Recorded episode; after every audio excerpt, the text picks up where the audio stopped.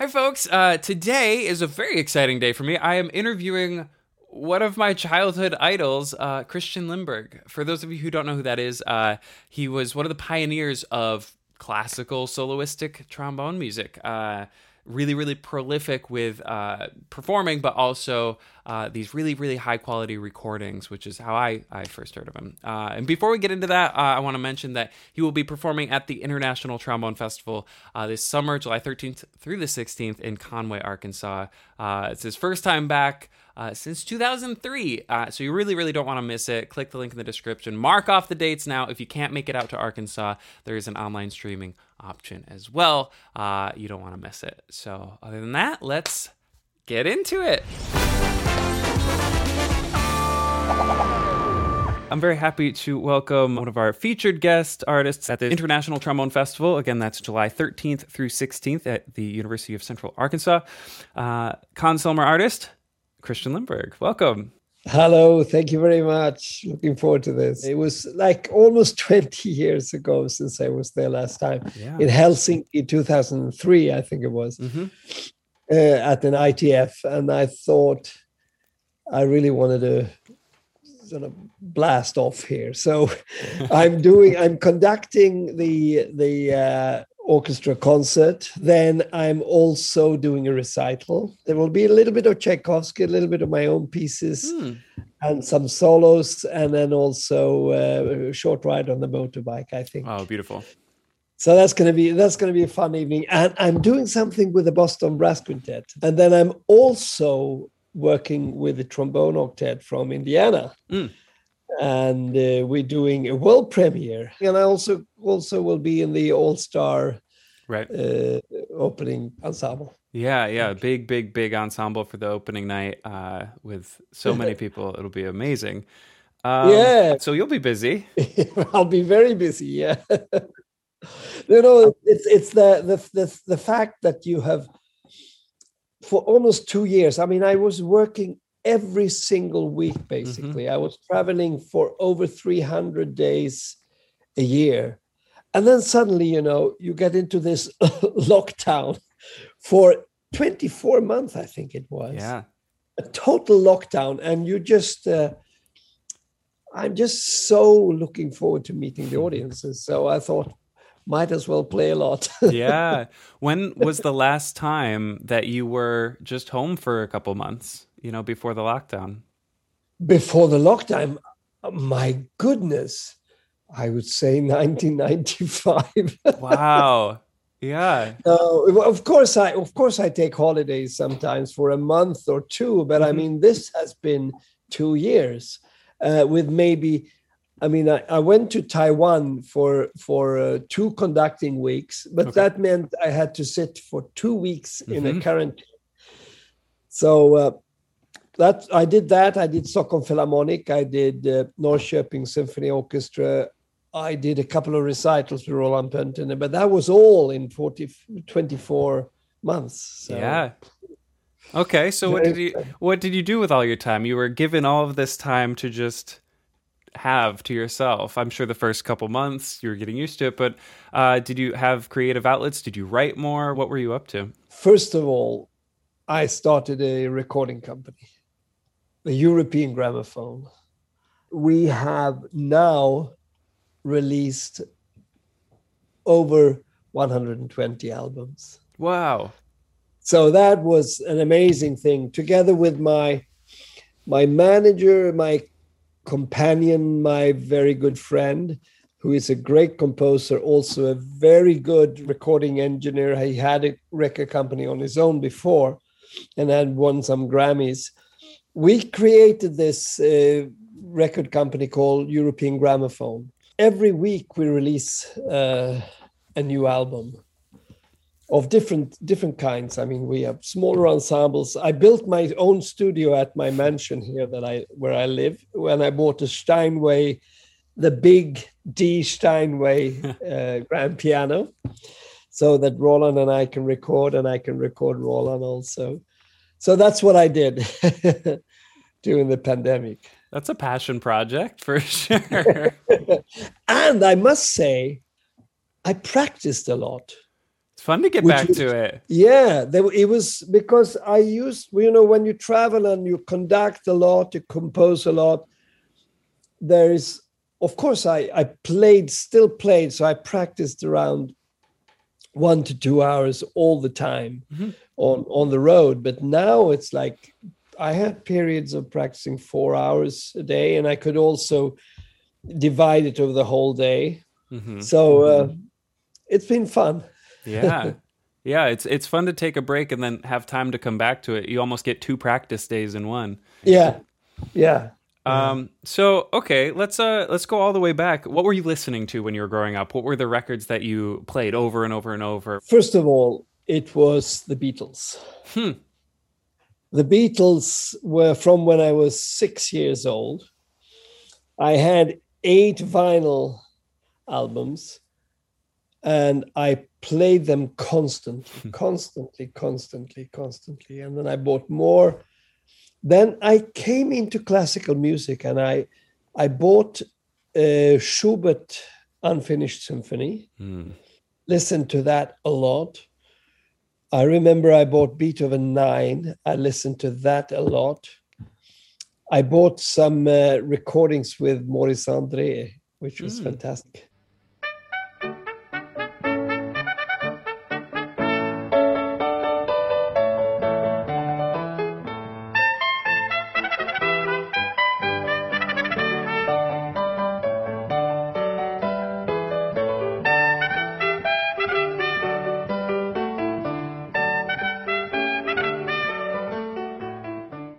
Rostropov, Mstislav Rostropovich, Schneiderhan, the violinist, Mozart, uh, Mozart violin concertos.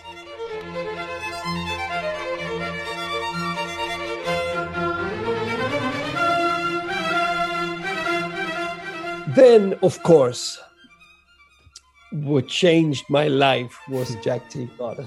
Jack Teagarden was the pivotal moment. That's the sound you heard Uh, in your ears. Yeah, I was. I'm, I mean, before that was made me play, start to play the trombone. Hmm. Uh, I didn't know that. I didn't know anything about the trombone. Basically, we started a Dixieland group when I was 17, and I heard him sing and play, and I was singing and playing his tunes in the in, in the band.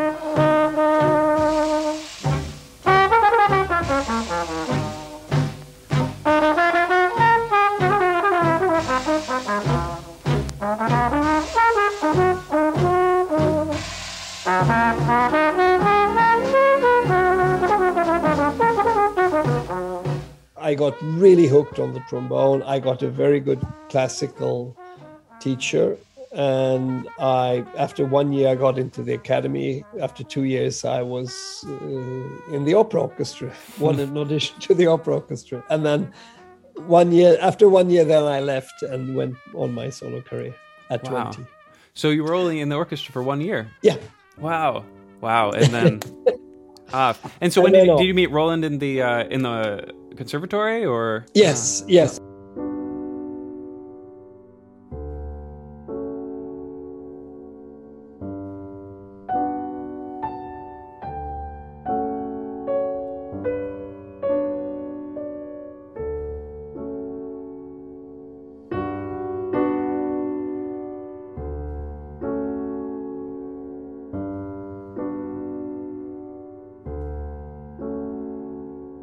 I was going to go for a competition.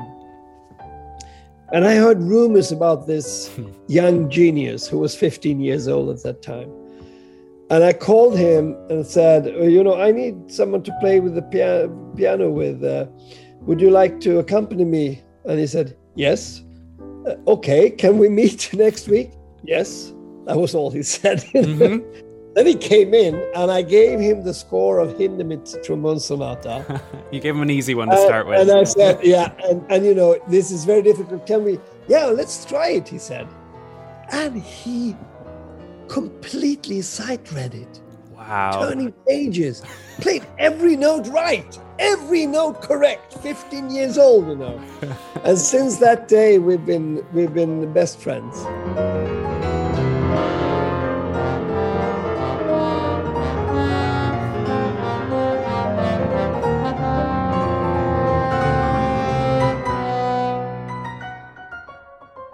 How much would you say his playing has actually uh, molded what you do on the trombone?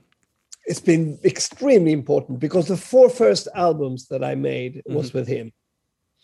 I don't know if I if I wouldn't have gone the same way anyway, but I mean sure. what we have done together has been enormous and and I've learned a lot from him and also I believe he's he's one of the greatest geniuses of our time. I mean, I've never never heard anyone, and we, we're still recording and we're still doing all these concerts. Mm-hmm. We're going for a Japanese tour in two weeks now, and uh, and looking very much forward to that. That's a 40 year anniversary with him. wow, wow, that's so exciting. you uh, made the transition and, and, found this passion with writing, but also conducting. Can you talk a little bit about that and how you discovered that, and what kind of uh, artistic vision you have now diving into conducting as well? Well, it was an it was both of them was accidents. Hmm. Uh, I was I was actually already at seventeen when I got so hooked with music.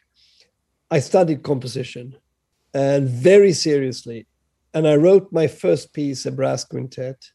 We played it through, and I hated it, and decided never ever to write a piece again. Mm-hmm. I did, what I didn't understand that was that that you can't play. You have to rehearse it many many days before it gets before people play the way you want them to play. Mm-hmm. But I was too too young and I didn't realize that. Then at 39, I Jan Sandström, who wrote the Motorbike Concerto, he said there was a the chamber orchestra who wanted to commission a piece from him, and uh, he said to me, "Christian, you have premiered sixty-seven trombone concertos now. it's time for you to write your own." Because I know you have written many of the things already mm. in those 66 trombone concertos. Mm-hmm. And I said, Well, I decided never ever to compose. Give it a try, he said, and I'll guide you through. And I wrote Arabenne.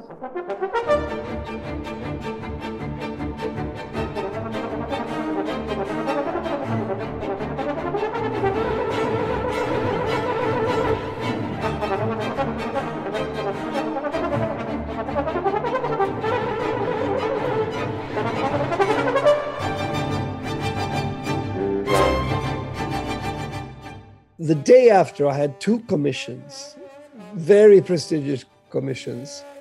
And since that day, I have been sort of, there's been a queue of pieces that I have to write. Mm-hmm. Chicago Symphony, Rotterdam Philharmonic, uh, Orche- Orchestra Milano, Verdi Milano, and uh, Scottish Chamber Orchestra, Swedish, all you name it. I mean, I've I've written for all these orchestras. When it came to the conducting thing, it was a little bit similar, or there was it was an, a, a, British orchestra called the Royal uh, Northern Symphonia, Simon Rattle's first orchestra, mm-hmm. and I was a soloist with them. It was a very difficult piece. The conductor couldn't really do it, so I I helped by moving and also rehearsing. Yeah. And then they said to me, "You should be a conductor." And I said, no, I don't want to be a conductor. I, I really didn't want to be that because it's a very, it's not very easy job and not very rewarding in, in many ways. And then they, they talked me into it. And I said, okay, I'll, I'll give it a try. In three years, I come. There was a 97 and nine, 2000, I came there and I got a phenomenal review in the in the Guardian in London. And then I thought, okay, I'm probably fit for this. So I started then. And then since then, I've been, I had four, I've been music director of four different orchestras, and I've conducted probably 200, two, 300 orchestras around the world. if you just weren't so good at it, they wouldn't have called you. So you, you keep stumbling into these things. yeah, that was that's that's how it was. But then the then there's of course a, a, huge pressure when once you of course you have to oh, you have to work so hard and I, I, worked extremely hard hmm. to be able to to uh, manage all these things. But I enjoy it. yeah.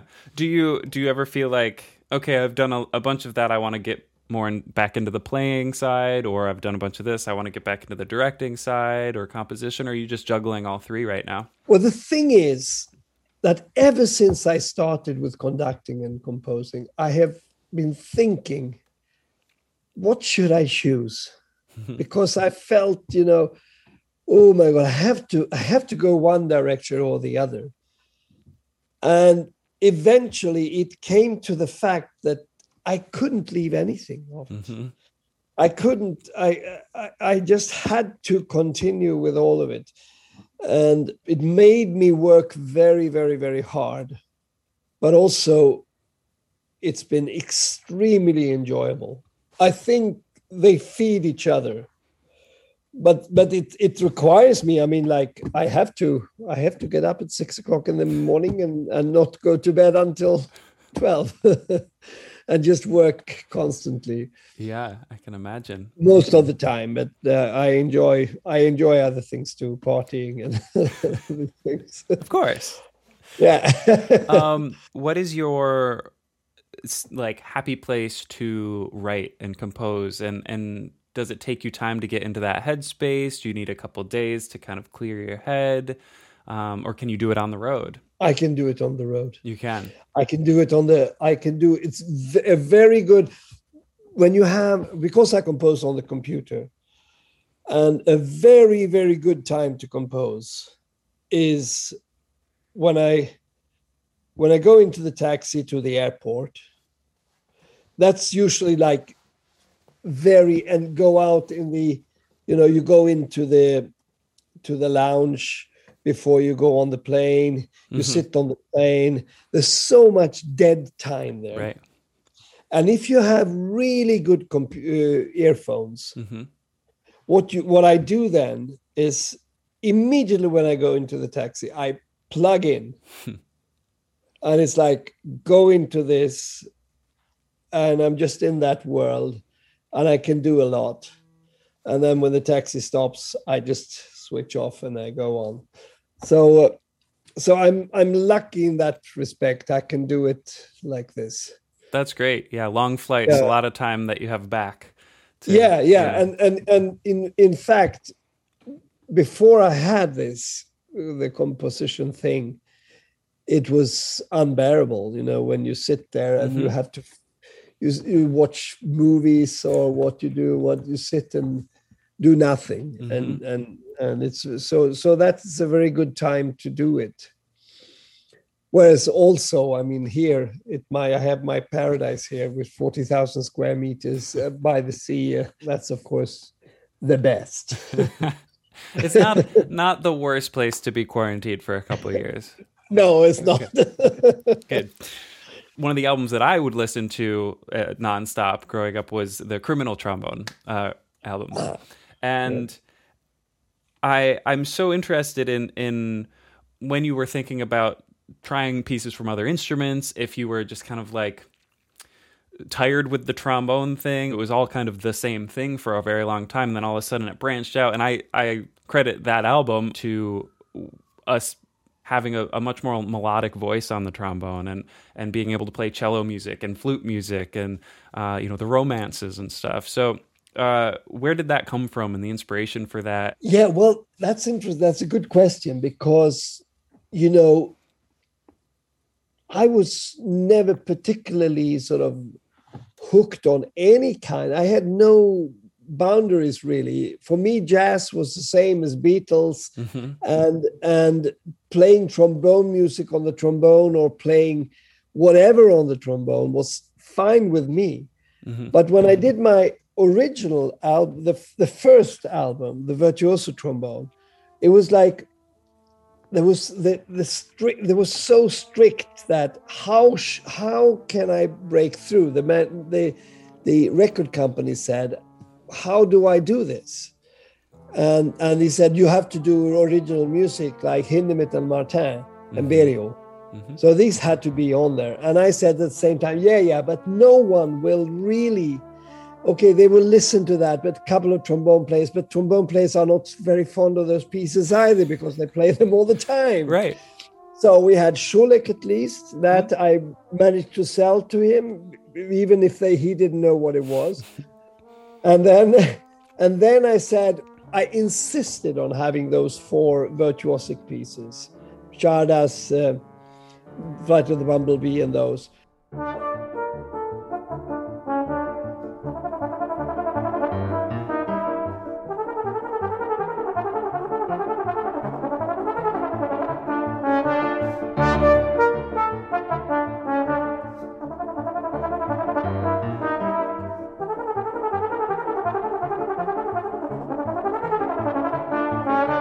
The record company producer said this is risky, mm-hmm. you know, to to mix uh, uh, uh, sort of uh, music from transcribed music and everything, and, and but it, it it turned out to be a good success. And then we did the second album, the Romantic Trombone, with, with basically original music.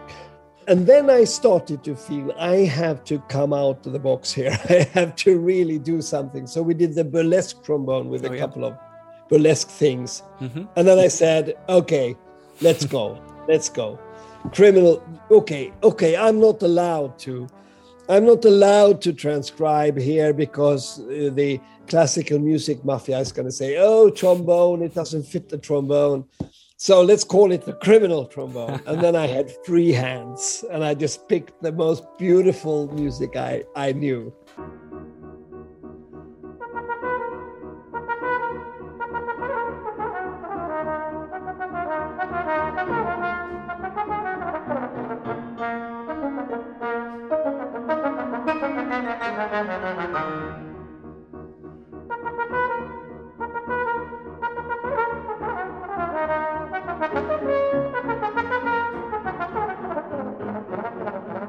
It completely came across as you you your voice coming through and, and you're being yourself and it's just it was uh yeah a much more fearless moment and and growing up with that knowing that that is allowed you know? Yeah. Like yeah. i never lived in a world where that wasn't allowed uh so yeah.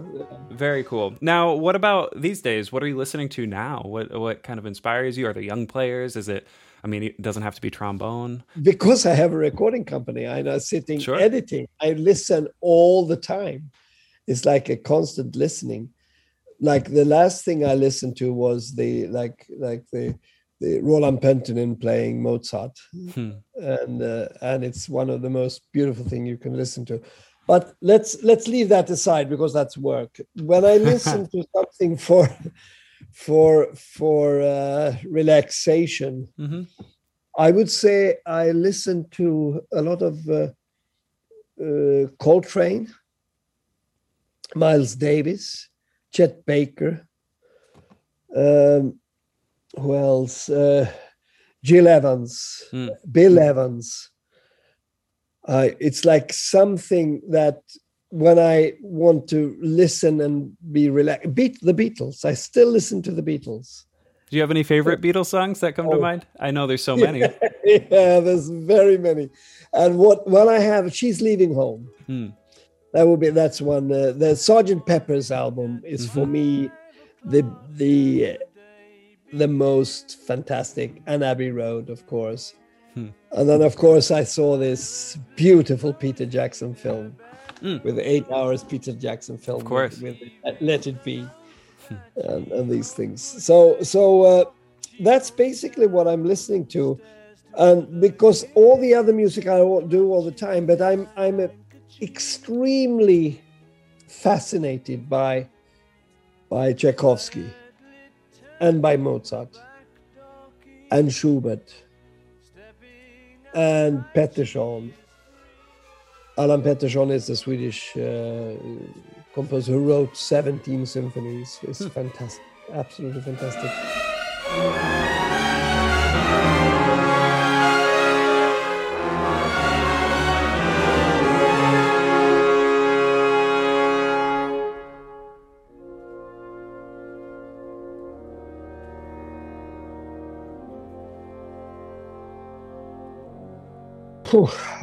what more can I say? Yeah. It's, it's a lot.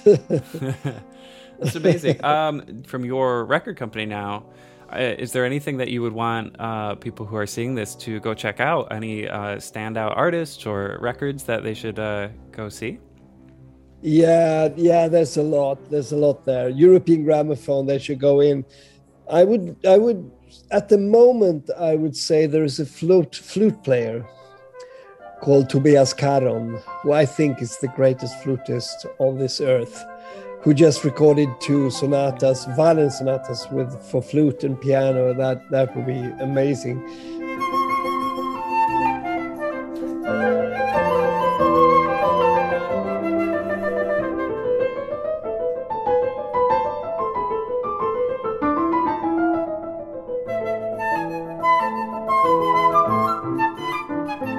We have a Mozart festival at the moment. We are going into a brass festival oh. where we we are doing. Uh, uh, I wrote the trumpet concerto for Pacho Flores. I wrote a double concerto for trumpet, trombone, and orchestra, which I play with him. Also, they they are out. They are about to be out on um, quite quite soon, and. Uh, have the trombone, that trombone concerto. We're doing a, a Tchaikovsky festival. We're doing a Schubert festival. So, I mean, wow. so much, so much going on. you are very busy, huh? wow. Amazing. Okay, so uh, before we wrap it up, um, yeah. I just wanted to ask a couple more fun questions. So, do you have any uh, performance like horror stories that come to mind? You've been performing for many, many years. I'm sure there's some things that have happened on stage that were not planned. Absolutely. I remember I I was going to play the motorbike concerto in Sevilla mm-hmm. with the Malmö Symphony Orchestra and James DePreist, and uh, it was on a tour. I came. It was a Sunday, and I went straight down to the concert because we'd played it in in Malmö already. I had this uh, little little opening in my bo- in my gig bag Oh no. And the mouthpiece fell out. Okay. So I came to Seville on a Sunday afternoon, having a concert in the evening without a mouthpiece. so uh, what do I do? Well, the, the, the bass trombone player turned out to have one mouthpiece, which was drilled out, even drilled out. So I played the whole motorbike concerto on a, a bass trombone mouthpiece drilled out and I didn't say anything to anyone. And then I asked James DePreist afterwards, the conductor, if he heard anything special tonight. And he said, No, I think it was better than that. So that was one story. And then I did also, what I remember once when I was running in, I have this motorbike, uh, short ride on a motorbike, which I'm going to do in the, in uh, Conway too and I always run in. And I run in and I have like two seconds to start to play. Uh-huh. And I run in and I slipped. and the tape goes on, you know. So I oh, had sure. to stand up and I had this enormous pain in my back and there was no no way to stop. And then I have another story which is also quite funny. I was uh, playing a recital in Manchester with Roland Pöntinen. And we were playing first, we, started with a Bach uh, Gamba Sonata, I think. And then Roland was going to play a solo. I was going to play uh, Stravinsky Firebird. We made an okay. arrangement Firebird. After the interval was was Prokofiev, Romeo and Juliet.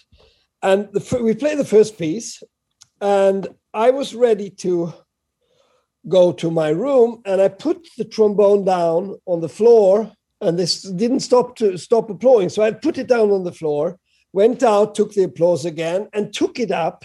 And apparently it went under the, the door. And I took it up, and the slide was like this. Oh no. And it was totally broken. And I had seven. Roland was going to play a solo piece, and then I'm going to come out and do do write this uh, Firebird. And there was a lot of people in the audience, a lot of trombone players.